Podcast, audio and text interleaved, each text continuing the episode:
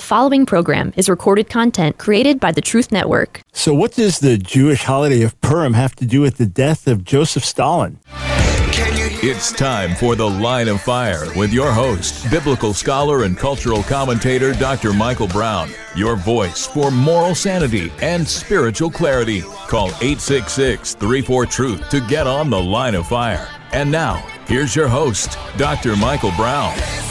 Welcome, welcome to Thoroughly Jewish Thursday. It is the Jewish holiday of Purim, the biblical holiday of Purim. If you go to the book of Esther and read it, if you've never read it, you feel like you're reading a mystery novel, and whoa, and the turns and the twists and the divine intervention without any mention of God. Yeah, the book of the Bible that does not explicitly mention God, but has the handwriting of God all over it.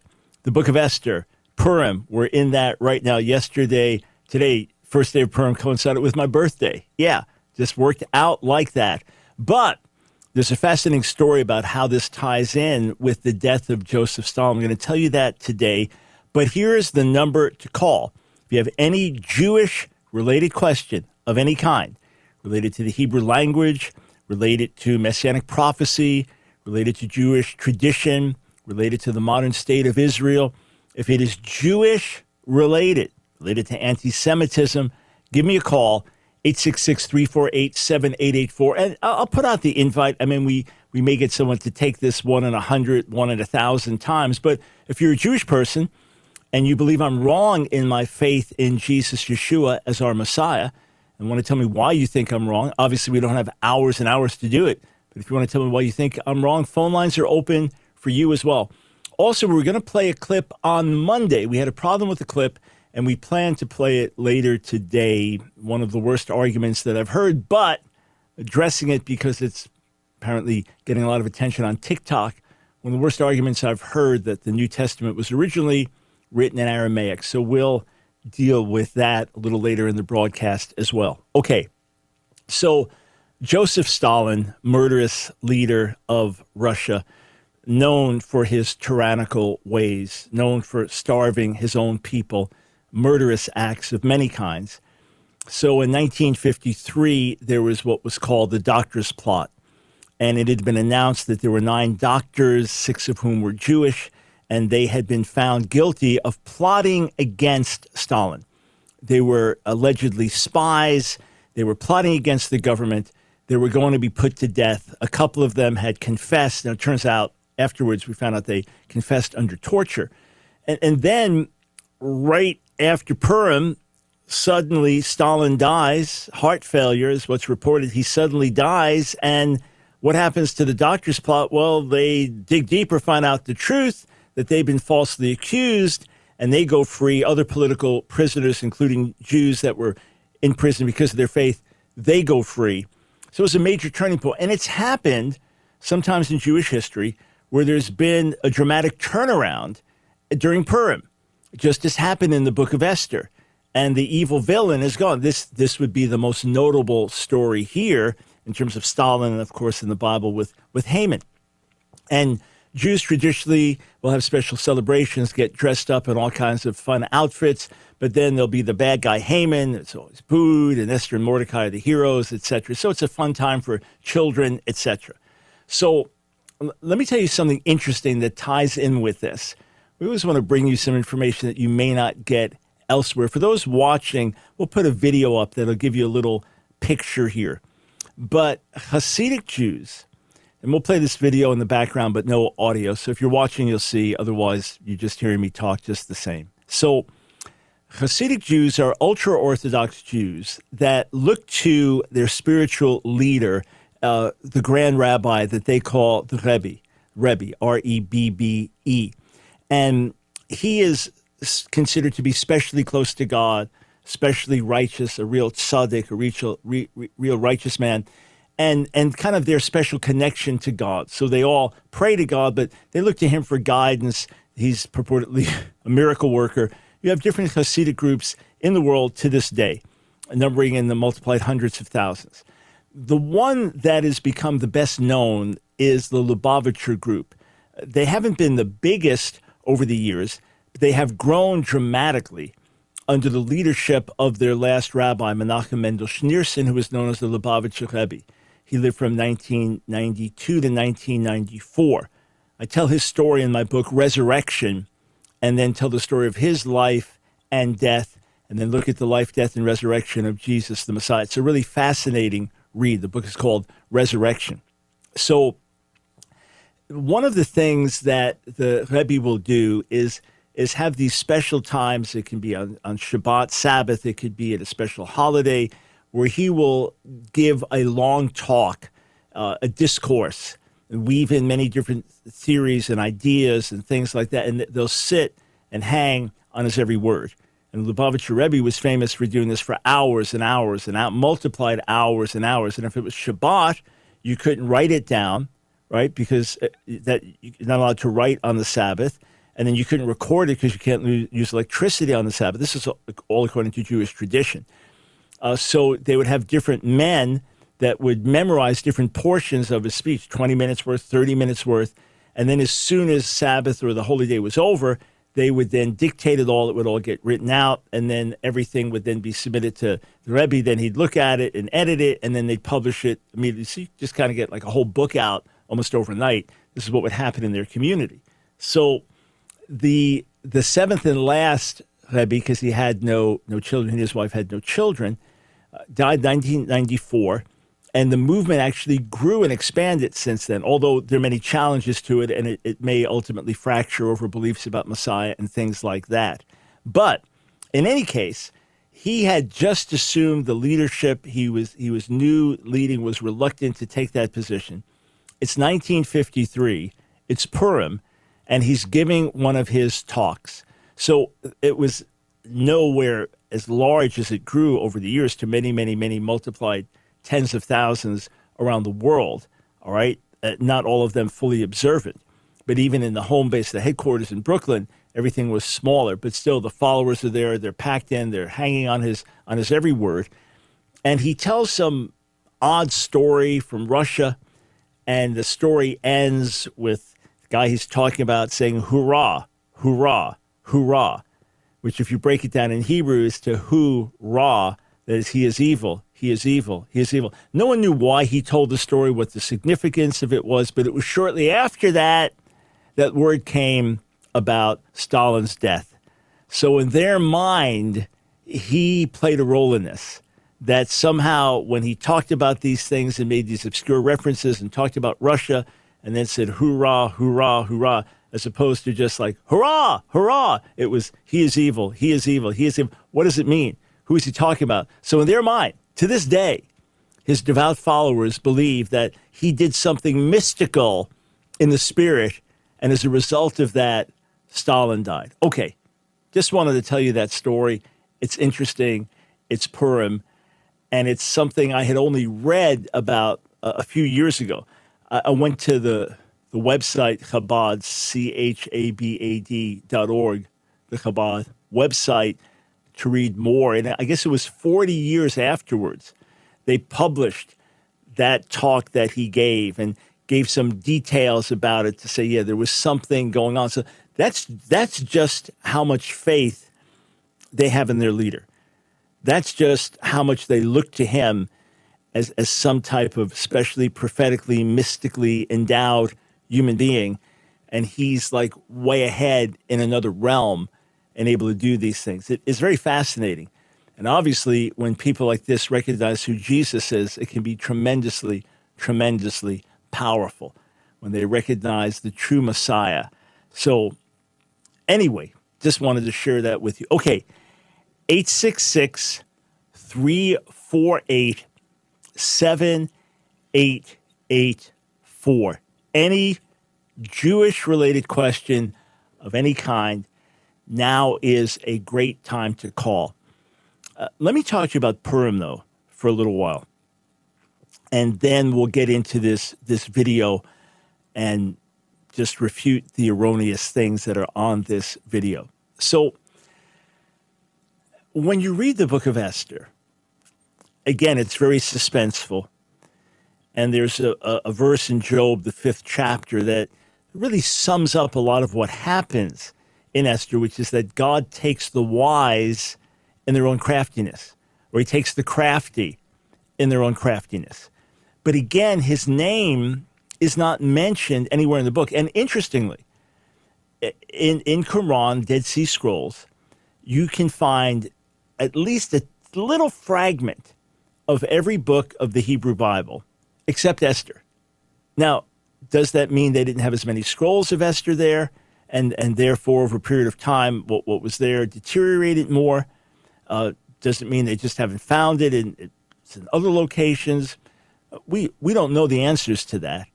We know that, that Esther was recognized as scripture over the centuries. We know Martin Luther didn't like Esther, by the way, but it was, it was recognized as scripture over the centuries, despite God not being mentioned. But that's real life. What I mean is, God is often hidden, right? I, I, I know that we have communion with God. I know that we walk with the Lord. I know in many ways we sense his nearness. We're led by the Spirit. The Holy Spirit bears witness with our spirit that we're children of God. But in, in, in many seasons of our lives, there's not a lot of outward evidence of the activity of God. Notice we walk by faith and not by sight. And there are those seasons where your, your head's spinning with wonder, like, I, I can't believe this. God did this and this intervention and this miracle and this prophetic word and this supernatural leading, and, and his presence is so near. But that's not all the time. And in fact, those special seasons are special because they stand out in unique ways. Let me say again we can have communion with God through, his, through the Word, through the Spirit, through prayer, through worship. We can meet with Him in quality ways every day. But in terms of His active hand of intervention, we go through seasons where we don't see it. And yet, often when you look back, or when everything falls into place at the end, you realize there was a lot more intervention than I realized. I'm not making things up. I'm not trying to convince an atheist here. And we're not just trying to make things in to have the God of the gaps in our own lives. Where there was a gap, we're just going to fill, oh, that must have been God.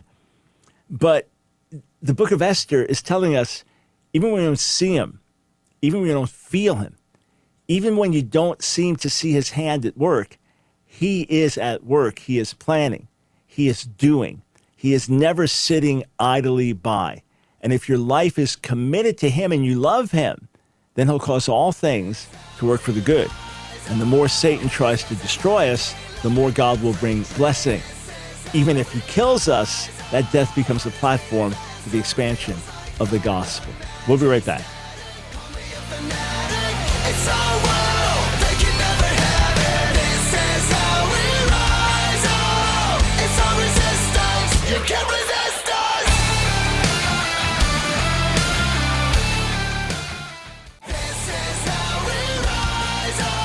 It's The Line of Fire with your host, Dr. Michael Brown. Get on The Line of Fire by calling 866 34 Truth. Here again is Dr. Michael Brown.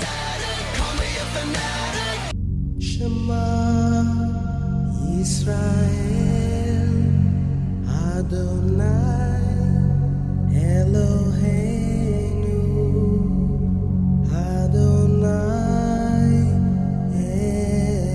what sacred words of confession.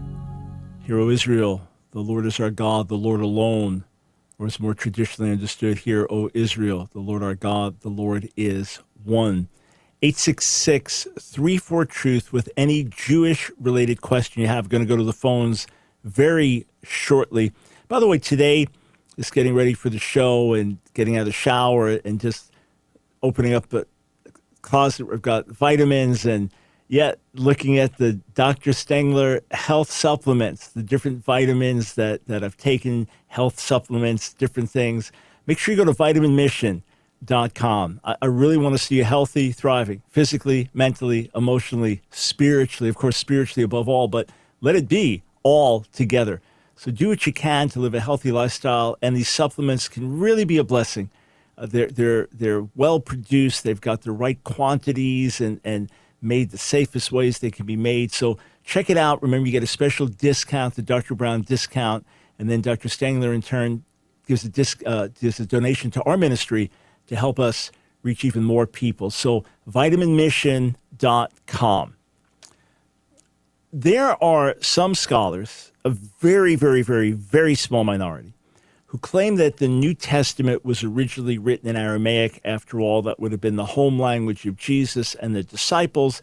So the New Testament was originally written in Aramaic, and we have it basically preserved in what's called the Peshitta, which virtually all of the scholars would say is a translation of the New Testament from Greek into Aramaic, and then, of course, from the Hebrew Bible into Aramaic, into Syriac specifically, that, that part of the Aramaic family.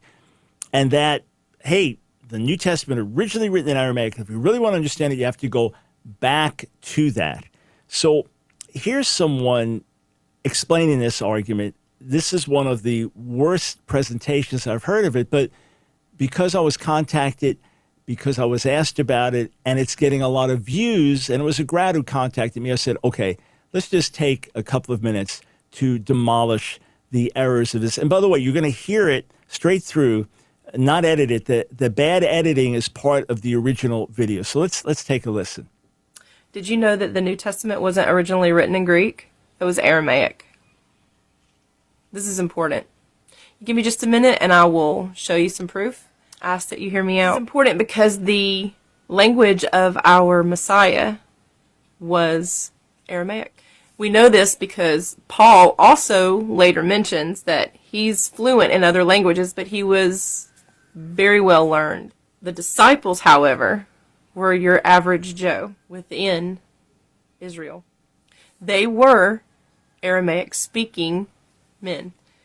Now, when you have the version of Aramaic into Greek into English, and we're only going back as far as Greek, we're not going to get the full understanding. And not knocking the King James, because I still use it from time to time, but have found, let's just say, misconceptions in the King James Version of the Old Testament. Same is true for the New Testament. Also, you know how the Old Testament will have Bible codes, and it's Yah, God inspired. Well, the Greek doesn't have any kind of Bible code at all. I just found that Why strange. would he do it in the Old Testament and not the New? Well, there is. In the original writings of the Aramaic of the Gospel, there are Bible codes, and it is amazing. It is very easy to read and understand in Aramaic to English. It gets very misconstrued from Aramaic to Greek to English. Anyway, just thought I would share that with you. Hope that you find this information useful. Y'all bless. So, obviously, what grieves me is that people take this seriously and they believe it and it becomes a thing and then it just gets kind of codified. People think it's true. All right. So, there are Syriac Aramaic scholars that hold to Aramaic primacy, and they'll give an argument a thousand times better than that. I want to be fair to them. Even though I completely reject it, they give an argument that's far better than what you just saw. Again, I'm responding to this because of its popularity online.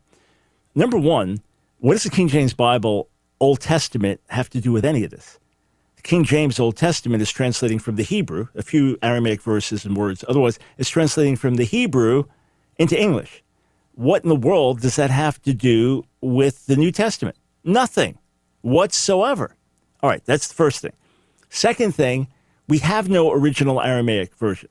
We have no ancient manuscripts that go back to an original Aramaic. We have none.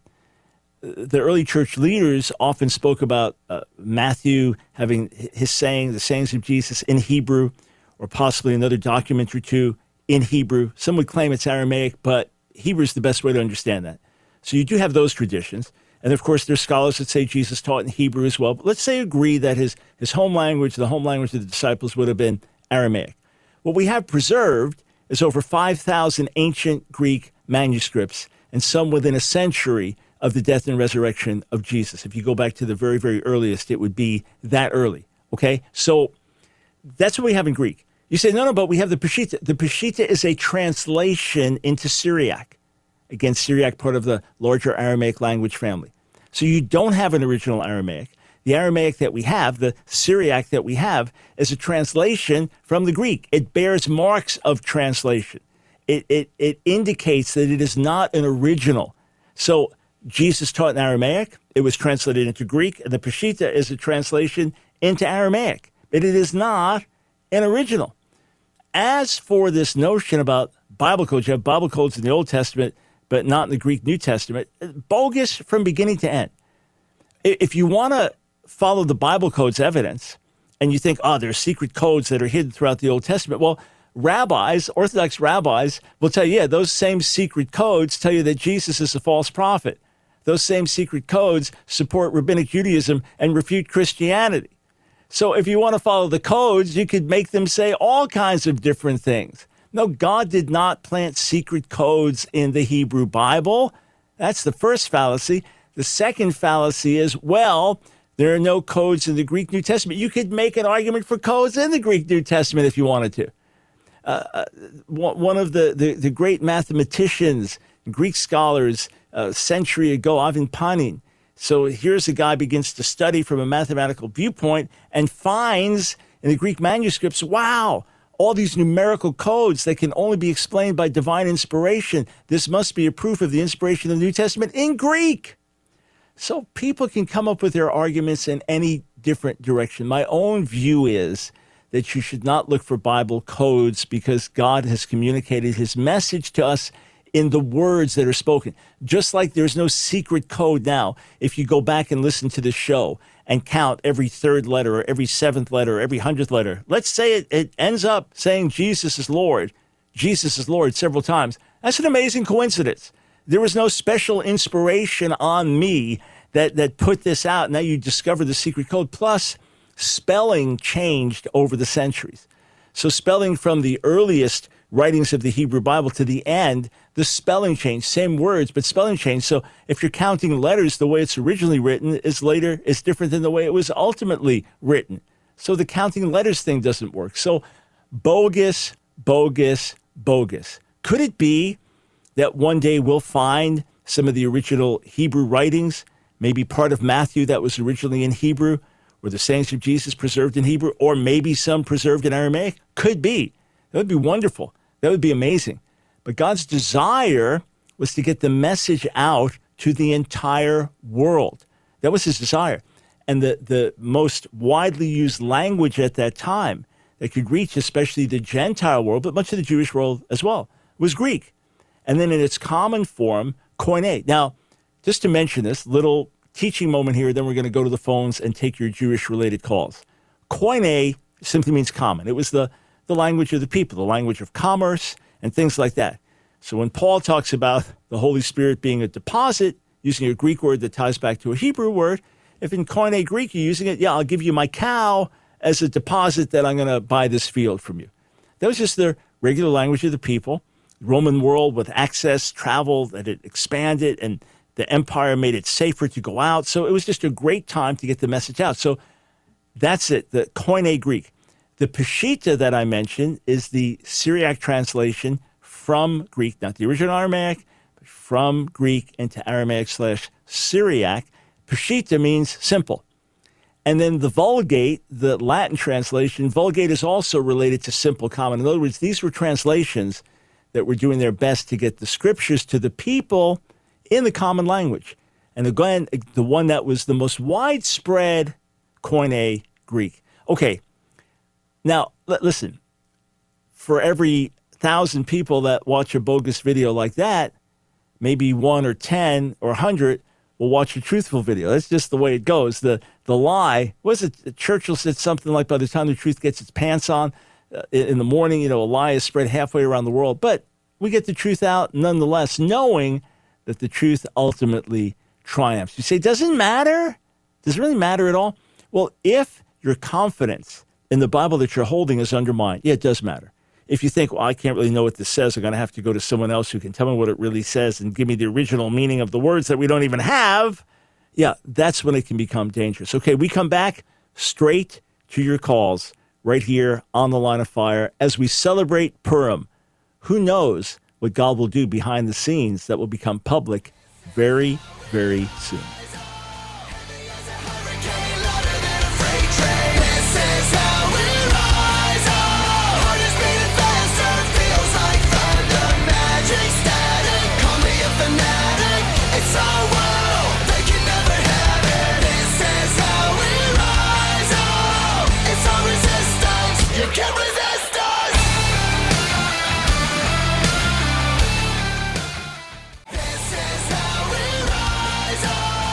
The Line of Fire with your host, Dr. Michael Brown. Get on The Line of Fire by calling 866 34 Truth. Here again is Dr. Michael Brown.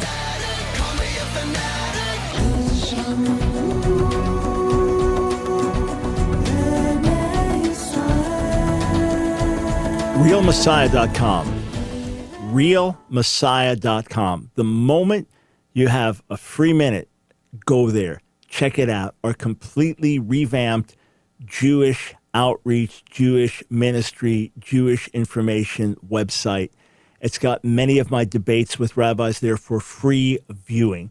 It's got answers to the most common objections to Jesus being the Messiah, probably about 100 different questions. We've got short written answers, in many cases, short video clip answers as well. Just tons of resources there, and they're free because your support, they're free. Visit realmessiah.com. You have a Jewish friend with questions seeking, send them over there. They will be enriched, newly revamped, super accessible.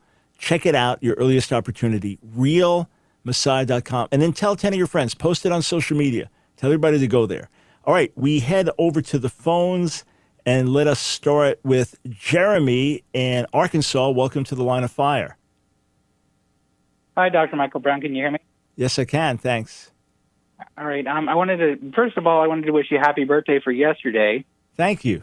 And, th- and thank you for uh, everything you do in your ministry.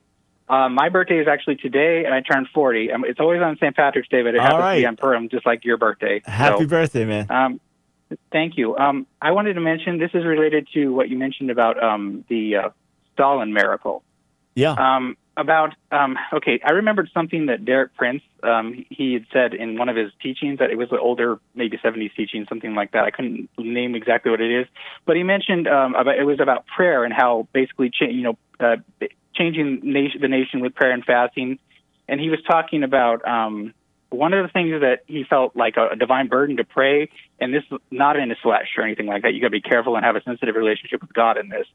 But um, he actually he, he, he it, it occurred to him that communism was antithetical to the purposes of God, and um, like about a couple of weeks before that, he said he just got a, basically a burden to pray that uh, that God would deal with that communism and and and and Stalin. Not specifically that he would kill him or anything like that. He wasn't praying with that intent. But two weeks later, he died. Now, I looked it up um, actually a week ago about that. I didn't know anything about that miracle, and you're mentioning it again just now. But I found out about that a week ago, and I, I did some research. Uh, the, the they did based on Stalin's autopsy. They he actually apparently he died of a he had a, a massive stroke that happened um, on the on on the day first day of Purim, Yep.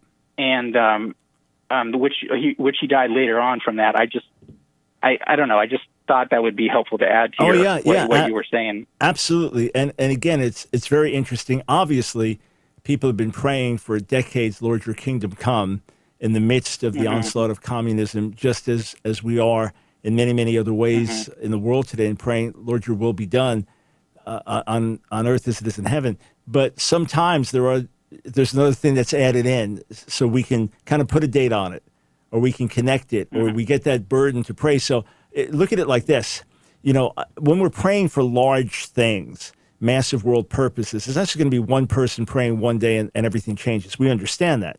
That's why you have national fasting and national prayer and national repentance to see national results. But I always like it to liken it to chopping down a massive tree, which of course I've never done in my life, but theoretically, right? If if you swing properly, every blow does something. The first blow and the second and the tenth and the fiftieth, however big the tree is. So we're talking about some massive strongholds in the earth. It could be years and years of prayer of of millions of people. But then those praying right at the end, you know, that's like the axe was the final thing, and that's when you get to see the result. And it seems that, f- based on your story, that Derek Prince's prayers or, or some of those prayers towards the end, as the tree is is chopped down, God's desire is that the wicked will repent and live. But if they don't repent, they die either in this world or the world to come. Hey, Jeremy, thank you very much for the call. Appreciate it.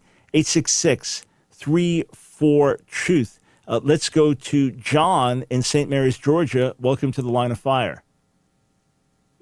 Hello, Dr. Brown. Thank you so much for your ministry. Um, I also wish you a belated happy birthday. Thank you. Um, my question revolves around John 151, Okay. where uh, Jesus calls Nathaniel, and at the end of that um, exchange, he says, uh, "Verily, verily, amen, amen. I tell you, you will see heaven open, and the angels of God going up and coming down on the Son of Man." And uh, I was I've been recently rereading the scriptures through the Passion, and, and it's kind of highlighted highlighted to me. I'm just curious. I mean, I, I I typically think of the trans, Mount of Transfiguration, but that but none of the Peter or John or nobody who was there said anything about angels go. That you hear the voice of God, the heavens opened up, but no angels.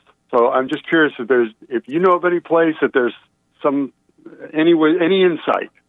Right. It's great. Great question. And you're you're right. Often as we reread things, we we see things we didn't see before. Of course, the passion is, is a paraphrase, so that's that's giving you Right. the words of scripture and then additional thoughts or different ways of looking at, at them and things like that. Uh, that may trigger you to then go back and, and dig even more in a in, in a closer translation. But Nathaniel wasn't there on the Mount of Transfiguration either way, right? Right. So so uh, he's not there. It's, oh it's- yeah, you're you're right. That's a good point. exactly. So the the the possibilities. Uh, obviously, it's it's alluding back to Genesis 28 in Bethel when that is Jacob's own experience. ladder. Yes, right, sir. right. He he has that dream, the angels ascending and descending. So when he says you'll see it, does he mean it literally? Right. In which case, could it could it be, for example, uh, the culmination when he ascends to heaven and there are two angels that are there? and they say, "Hey, this, this Jesus that went up, uh, you know, he's going to come back the same way." So in Acts one, could it be any reference to the angels appearing at the tomb? So different ones get to see him. Uh, so it doesn't record Nathaniel specifically doing that, but they see the angels at the tomb. Uh, we know that an angel strengthens Jesus in Gethsemane. Uh, was that something that they may have seen as the angel strengthened him? we, we have in John 12, the voice of God speaks, and something it's thunder, and, and something it's an angel, and Jesus hears the voice of the Father. So that would be a mistaken application for angels. But those are the ones off the top of my head in the Gospels where angels are mentioned. Of course, Mark 1 tells us that the angel strengthened Jesus in the wilderness, but that would not have been something during his time of, of testing. That would not have been something that they saw. So either he means it metaphorically, you're going to see supernatural aid and, and, and help on my behalf in the years ahead, which they saw day in, day out uh, for, for three years. Or it's referring to a few specific events and being at the tomb, being in his ascension. Those would be the most notable to me. Yeah, I was just I was actually as you were speaking just thinking that uh, all of the if if we believe that all the signs and wonders are things that come from heaven, all his all his answers to prayer, then the the, the angels, the messengers, as they're referred to, I think in in in uh, the Old Testament, uh, who bring bring God's word, or you know hasten to perform His word at the utterance of His word. Um, that Yeah. we don't need to see the angels to see the miracles. Right. You see you see the results of it. So like I said, if it's metaphorical, you're not literally seeing angels, you're seeing supernatural aid. You're seeing this constant Yeah. flurry of divine activity around Jesus. So the angels are serving and helping and bringing these things to pass. Or if meant literally, you do have some examples of the disciples, different ones, literally seeing angels involved in front of their own eyes. Yeah, thank you, sir, for the question and the observations. 866 34 Truth. Let us go over to Mary in Lafayette, Indiana. Welcome to the Line of Fire.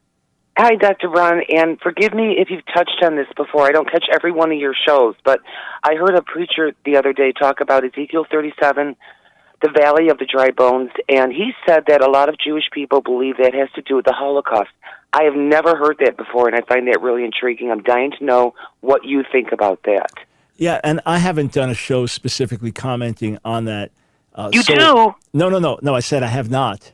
I Oh. have, I have not. Right. So, Okay. n- num- number one, obviously, the only ones that could make application to the Holocaust would be Jews that have lived since the Holocaust, meaning through Jewish history that has not been interpreted with regard to the Holocaust, but with regard to the Jewish people in exile being restored back to the land physically and then being spiritually rejuvenated.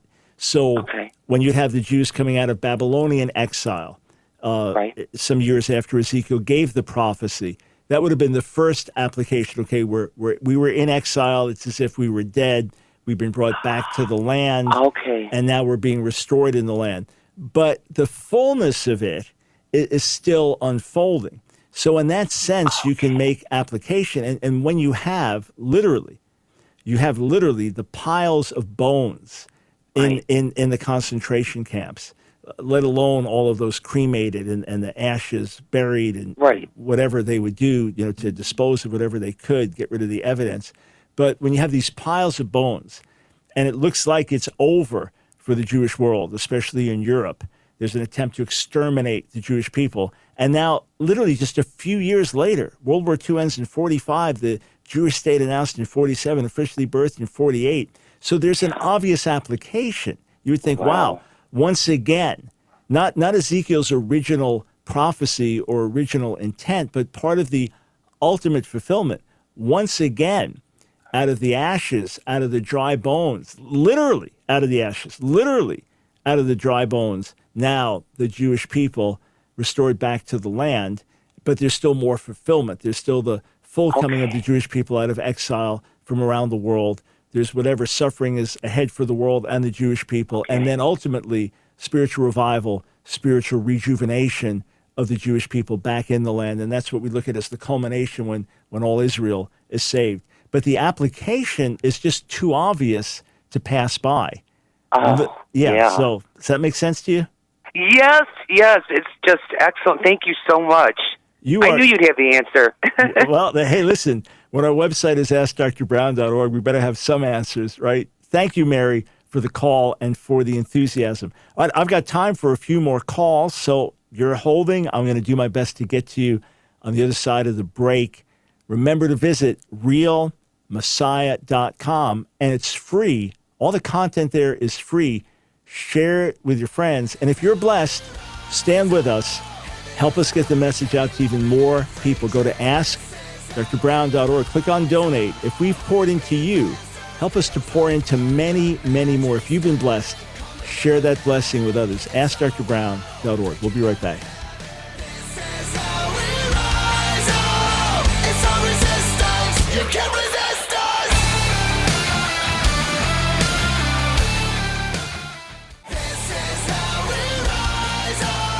It's The Line of Fire with your host, Dr. Michael Brown. Get on The Line of Fire by calling 866 34 Truth. Here again is Dr. Michael Brown.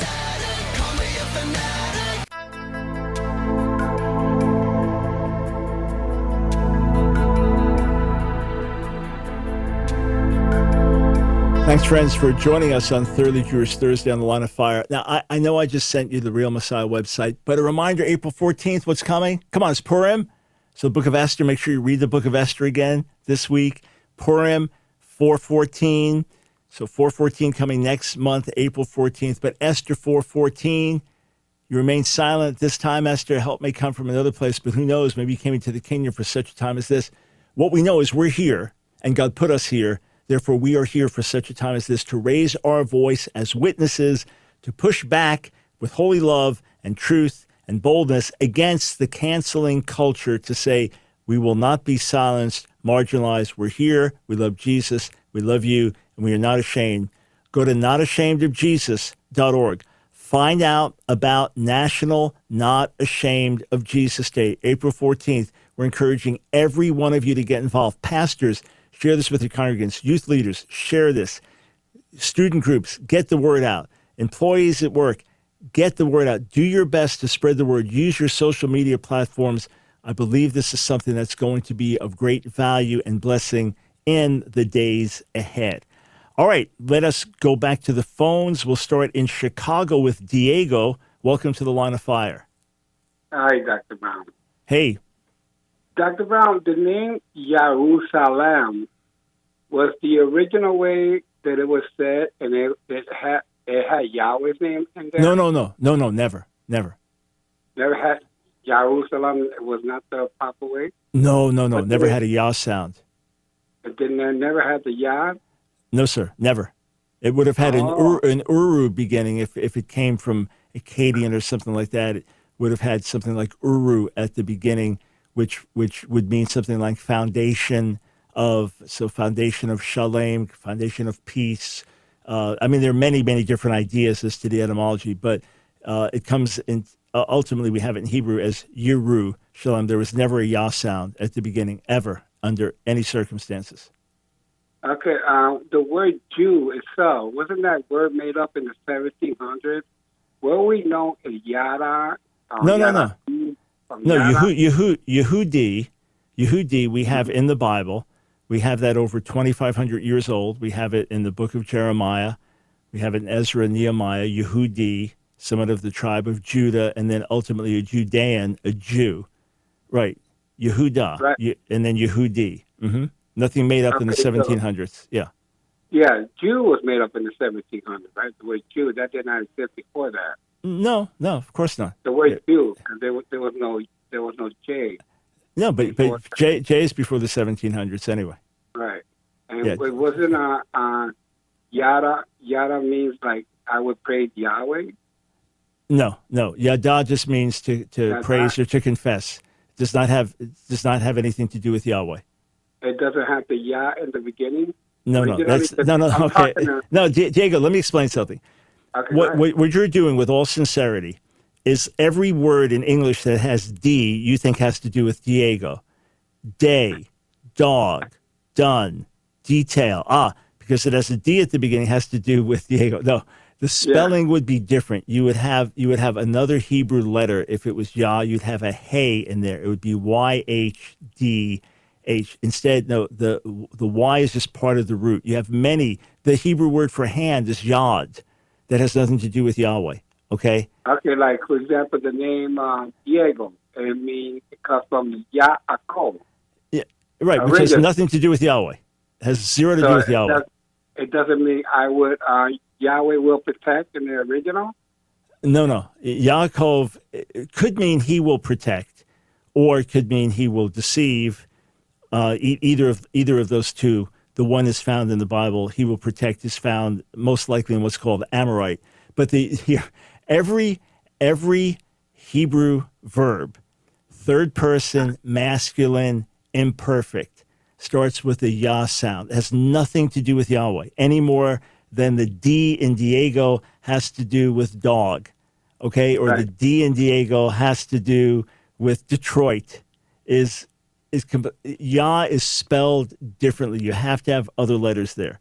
Yaakov So- does if if it was he, Yaakov had to do with Yahweh, it would be Yaakov Yah, something like that. You'd have the Yah at the end saying he will protect, or Yaakov Yah, something like that. But the Yah at the beginning is 100% compliant. Listen, it's just it's as simple as the fact that it's Michael Brown talking to you today. There's there's no dispute. Has zero to do with Yahweh whatsoever. So, eh, eh, tons of words. And here, here, if if if I say in Hebrew, He will write, that's Yichtov. All right.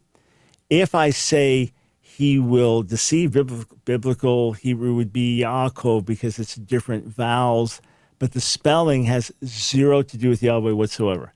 Zero. It's uh, it's as unrelated as that I am unrelated to Muhammad Ali. Okay, it is as unrelated as Diego is to Detroit. Just trust trust me on this. Anyone that knows Hebrew, even two weeks worth, even two weeks worth. Well, I don't say it to be demeaning. In no way do I say it to be demeaning.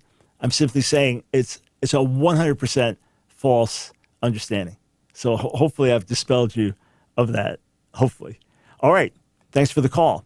Let's go over to Dylan, unrelated to Diego, in San Augustine, Florida. Hello, Dr. Brown. How are you doing? Doing well, thank you. Good and happy birthday. My father's birthday was yesterday. Oh. But uh, yeah, I just had this one question, you know, because I heard about you said about the you think the Gospels were not written in Aramaic or Hebrew or possibly, but um, and you mentioned it's it's possible that there uh, were portions. It's it's possible there was a collection of the sayings of Jesus Yeah. passed on in Hebrew that Matthew did that, maybe Aramaic, but most likely Hebrew. And then there may have been another document that was passed on in, in Hebrew that the Jewish believers had, and like Jerome even said he, you know, saw and things like that. Yeah, but there's. Well, yeah, I do think Matthew probably was because it seems to be addressing a Jewish crowd. But um, but my question was about the five thousand. Just like, what were your thoughts about it? Because I mean, I'm 17 currently right now. I'm just trying to study in the field of uh, the textual criticism because I'm Yeah. a newly believer. I just became a Christian Wonderful. not too long ago. Good, good. Yeah, but um, yeah, about the manuscripts is that like actually majority of them are actually not really with any uh, textual uh, value at all. Like you said, century. Actually, we only have two from the second century that are only just like little tiny, tiny, teeny, tiny fragments that can't really be read. I think one of them just has like John 18, you know, just a few verses. No, and um, in the third century, we do have the, the Codex Sinaiticus and Codex Vaticanus, with, with also like, exception to other books like historical fictions like the Book of Tobit and Judith and all that. Yeah, so so here's what you need to know. That is massively, in some cases 10 to 1, in some 100 to 1, in some a 1,000 to 1, more attestation of any ancient books from that time. Uh, in other words, whatever we have of, of ancient histories or the writings of Josephus or, or some other historical document, they're preserved with a handful of manuscripts, many of them 500 years later, 800 years later. What you have in the New Testament is this massive mountain of evidence. It's an embarrassment of riches. In other words, it's kind of like you're, you're looking for gold, right?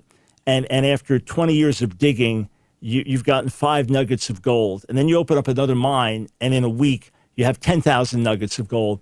That's what's been preserved. So they're all of textual value. Now, some are written by more careful scribes, more professional scribes. Some seem to be more freely copied. But you look at copies, compare copies to copies to copies, and you find that out of the alleged 300,000 discrepancies in the 5,000 manuscripts, that the vast majority are utterly immaterial. It would be like spelling Dr. Dr. or Dr. dot or D-O-C-T-O-R. Have you ever read the book by F.F. Bruce, The New Testament Manuscripts? Are they reliable? Uh, not yet, but I have seen that book recently on Amazon. I was thinking about purchasing. Oh, it's it's Dylan. I got it as a fairly new believer over 45 years ago, and then if, uh, F.F. Bruce updated it several times. I think N.T. Wright may even have a, a further update on it. But it is it is a super clear read. Bruce was a brilliant, highly respected New Testament scholar. He was actually respected in Old Testament work as well. Just a brilliant, but was able to communicate things in a way that he lays out a massive amount of evidence in, in very, very clear form. So rather than the way critics or skeptics might look at things, Dylan, and it's good to be aware of that. We don't want to stick our head in the sand. But rather than looking at that way, when you look at the evidence the other way, you're kind of stunned.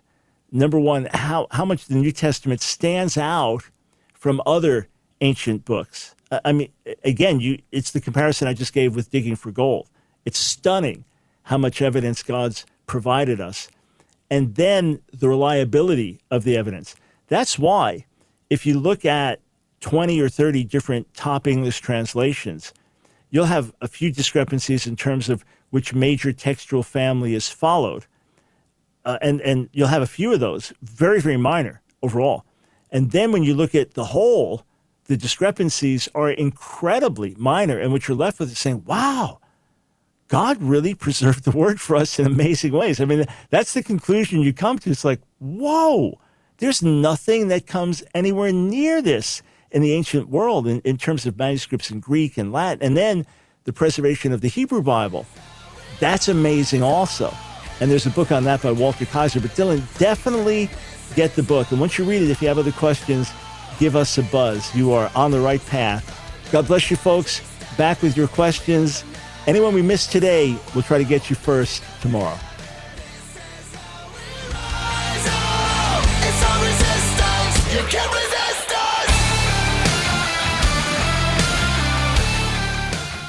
Another program powered by the Truth Network.